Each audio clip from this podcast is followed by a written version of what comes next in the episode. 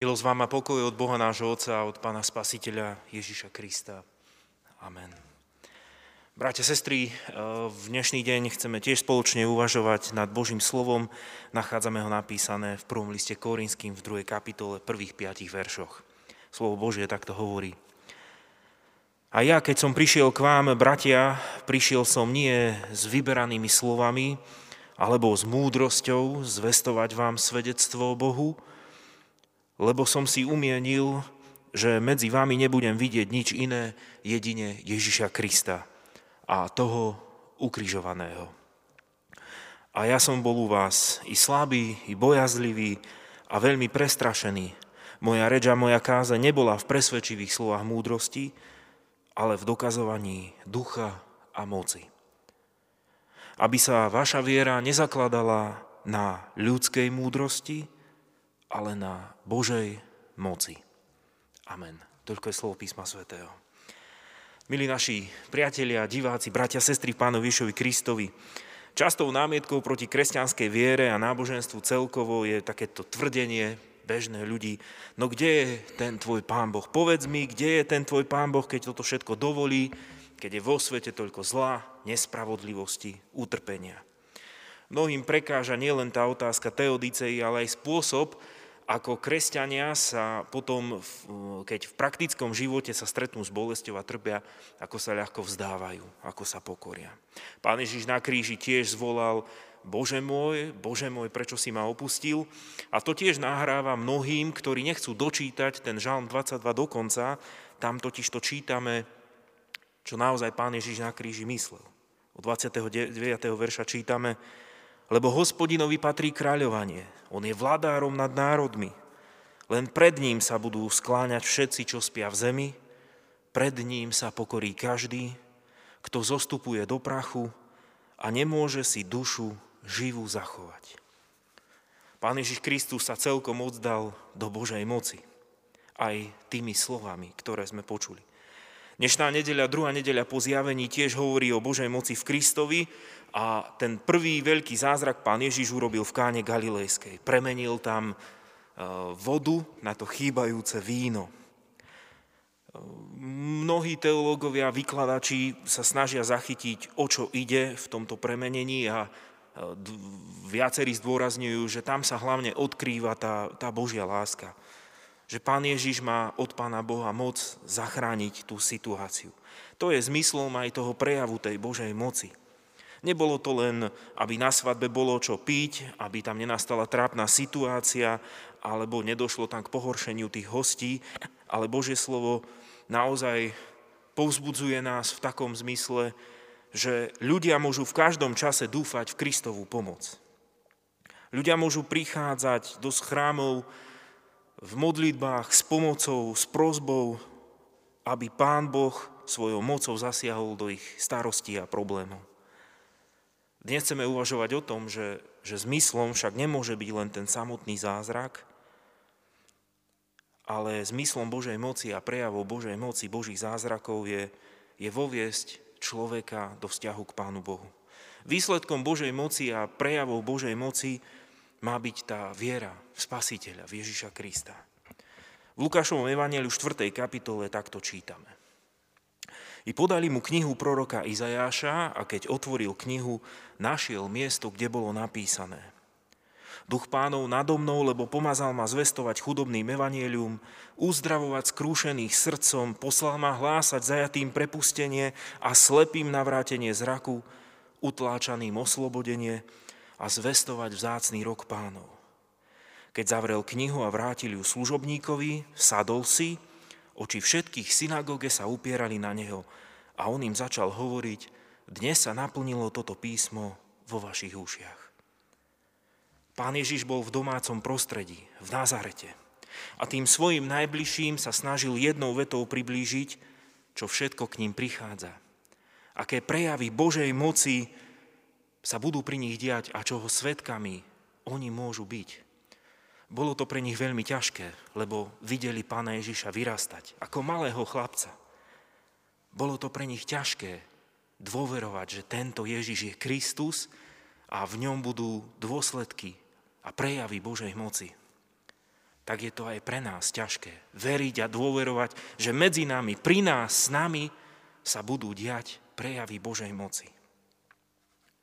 Pán Ježiš však im povedal, že ak aj oni ho príjmú, príjmu ho vo viere ako spasiteľa, aj oni sa na neho môžu spoliehať. Môžu ho vidieť, poznať ako živého Boha. Ak na neho tak budú hľadieť, ako toho, ktorý je poslaný od nebeského Otca. Božia moc teda prioritne nie je zameraná na ten samotný zázrak, ale na to, aký vytvára rámec dôvery. Božia moc a jej prejav je vždy také miesto, taký priestor na vieru, dôveru v úprimnom spoločenstve. My túžime po zázrakoch, my chceme zázraky, ale Pán Boh túži po vzťahu po dôvere, po takom úprimnom spoločenstve s človekom, napriek tej rozdielnosti v kvalite života a schopnosti. Pán Ježiš v prejavoch Božej moci, v zázrakoch, dáva priestor a pozvanie k dôvere v Božiu pomoc a moc v každom čase. Evangelista píše, že keby sa všetko, všetko malo popísať o pánovi Ježišovi, čo on konal a všetky prejavy jeho moci a Božej slávy, nestačili by všetky knihy sveta. Kristové zázraky však mali za cieľ vytvoriť vzťah k Pánu Bohu. Spomente si napríklad na príbeh desiatich malomocných, ktorí volali a kričali na pána Ježiša, zmiluj sa nad nami, zachraň nás.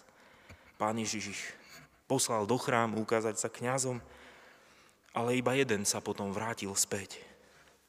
A pán Ježiš mu položil zásadnú otázku. Či neboli uzdravení desiatí? Bože zázraky sa denne dejú. Denne Pán Boh vo svojej moci zachraňuje mnoho ľudí. Boh uzdravuje a denne sa dejú mnohé nevysvetliteľné situácie. Biblická štatistika však hovorí, že iba 10% ľudí poznáva v Božej moci, v zázrakoch a prejavoch Božej moci ten skutočný zmysel. Desiati boli zachránení, ale pre väčší život. Pre vieru v Krista bol narodený, znovu zrodený iba, iba jeden. Iba jeden sa v skutku zachránil z tých prejavov Božej moci. A teraz sa možno pýtate, že a prečo je taká tá Božia moc? Veď keď je Pán Boh mocný a keď má Pán Boh moc, Prečo nedá aj tým zvyšným 90% úspešnosť? Nemôže Pán Boh dať vieru všetkým? Prečo to Pán Boh tak nezariadi? Prečo Božia moc nemá taký ten absolútny prejav? Ako by ste to robili vy? Čo by si robil ty, kebyže máš všetku moc na zemi? Akým spôsobom by si to ty používal? Ako by si spravoval ľudí? ako by si viedol ľudí k pravde, spravodlivosti, k takému pokojnému životu na zemi medzi všetkými ľuďmi. Vidíme denne v správach mocných ľudí, mužov a ženy, ktorých si zvolili ľudia, aby nás viedli našim životom, našimi problémami a našu spoločnosť. Ako si oni počínajú? A čo by si robil ty, kebyže máš takú moc na svete? Čo by si urobil, kebyže máš všetku moc sveta?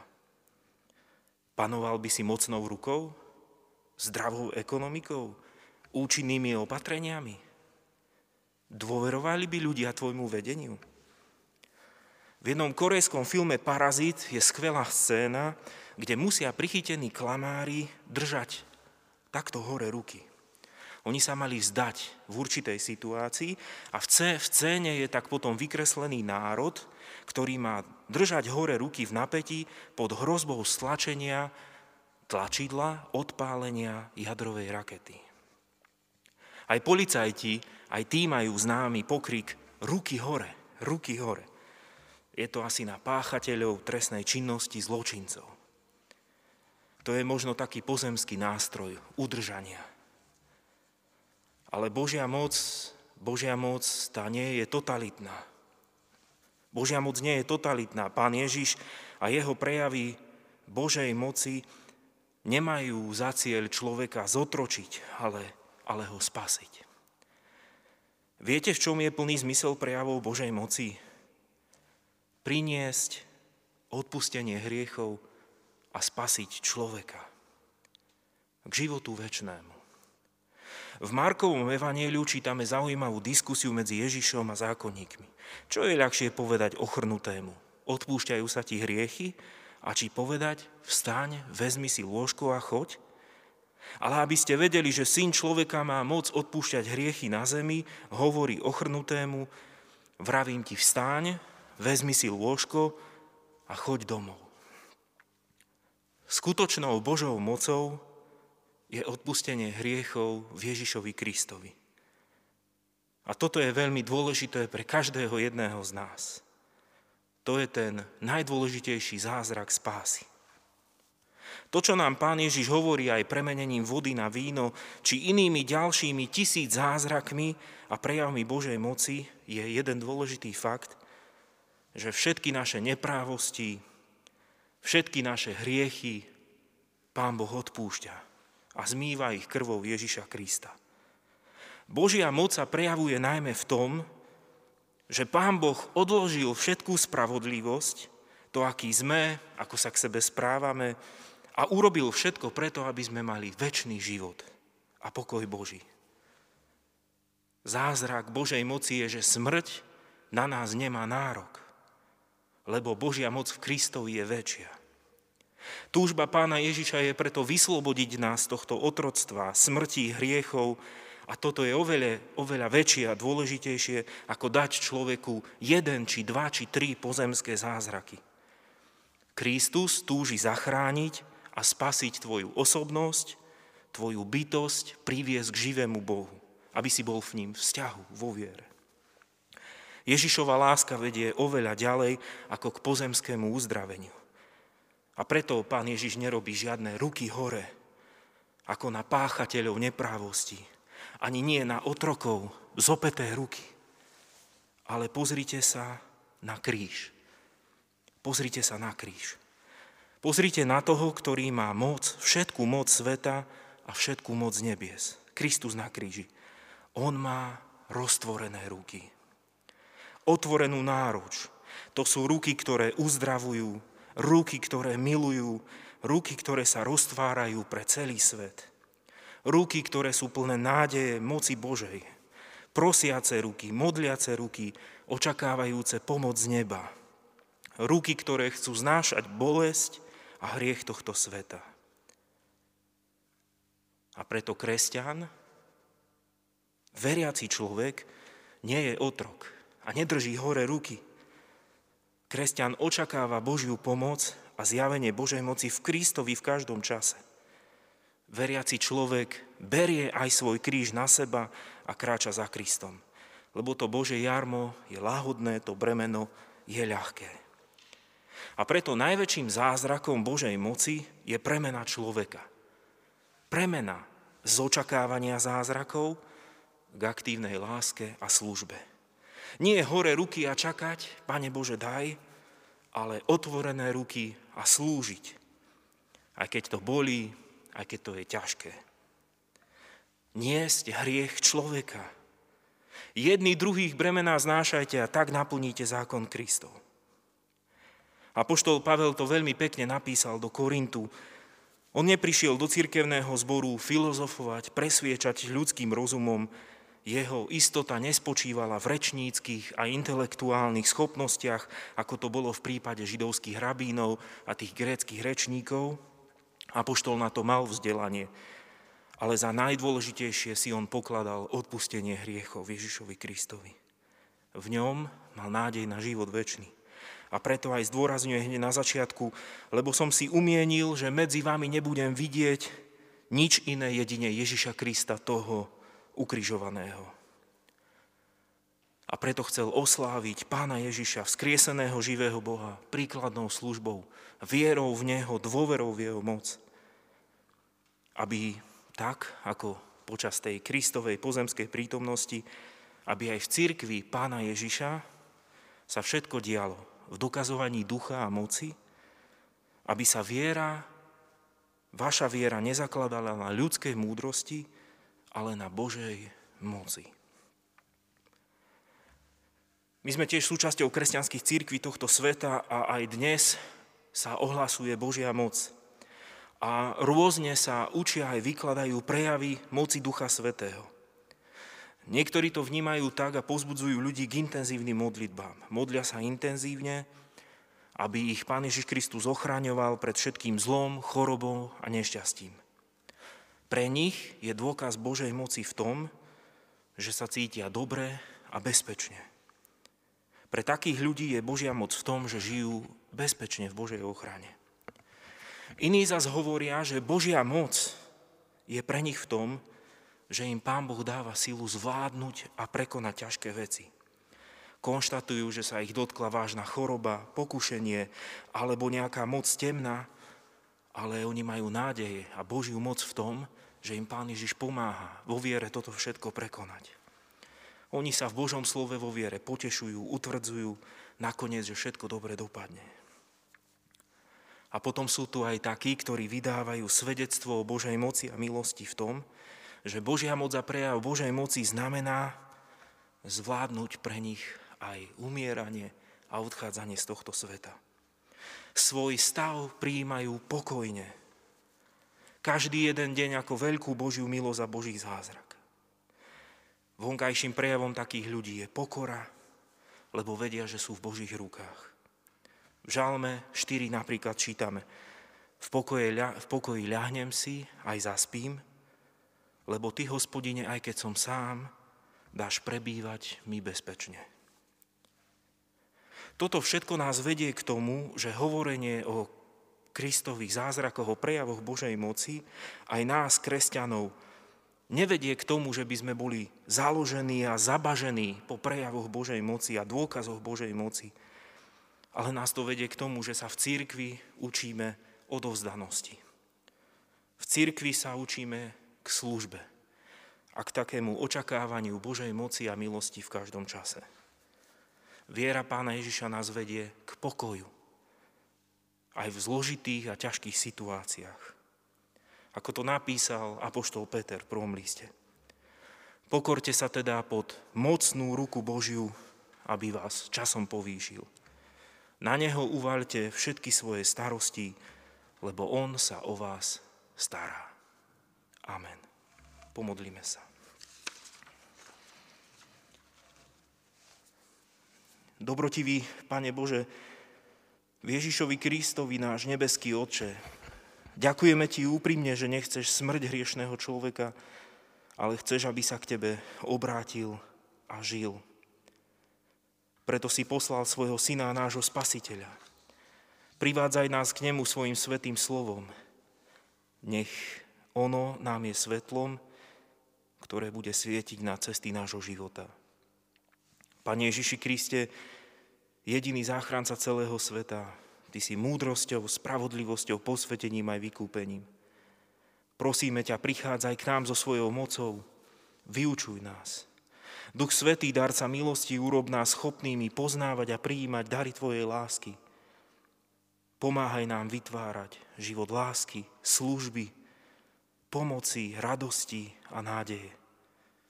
Život krajší, život hodný dietok Božích s otvorenou náručou. Trojediný Bože, požehnávaj naše cesty a veď nás svojou láskou a milosťou v tejto dobe zjavenej slávy a vypočuj nás pre svoje milosrdenstvo. Amen. Modlíme sa aj za rodinu po zosnulom inžinierovi Gustavovi Bučekovi, ktorého sme vypravadili v tento piatok. S láskou ďakujúc za 54 rokov spoločného života, na neho spomíná mysli manželka Zitka, syn Gilbert s rodinou a ostatná rodina. Prosíme ťa, Pane života i smrti našej, upokoja, utíži bolesti aj tejto rodine, ktorá čerstvo prežíva odchod a úmrtie svojho milovaného manžela, otca a blízkeho. Pane, Ty sám im daj pokoj Boží. Veď ich pravde Tvojho slova. Prosíme, daj nám všetkým Tvoju milosť a Tvoj pokoj a vypočuj nás, keď ešte spoločne voláme. Oče náš, ktorý si v nebesiach, posveď sa meno Tvoje, príď kráľovstvo Tvoje, buď vôľa Tvoja ako v nebi, tak i na zemi. Chlieb náš každodenný daj nám dnes a odpúsť nám viny naše, ako aj my odpúšťame vyníkom svojim. I neuvod nás do pokušenia, ale zbav nás zlého, lebo Tvoje je kráľovstvo, i moc, i sláva na veky. Amen. Sláva Bohu Otcu, i Synu, i Duchu Svetému, ako bola na počiatku, i teraz, i vždycky, i na veky vekov. Amen. Milí diváci, bratia, sestry, nech vás ochraňuje sám Pán Boh, nech vás prevádza a vedie svojou mocou Pán Ježiš Kristus. Pán Boh požehnaj a ochraňuj vás. Pán Boh rozjasní svoju tvár nad vami a buď vám milostivý. Pán Boh obráť k vám svoj obličaj a daj vám svoj časný i väčší pokoj. Amen.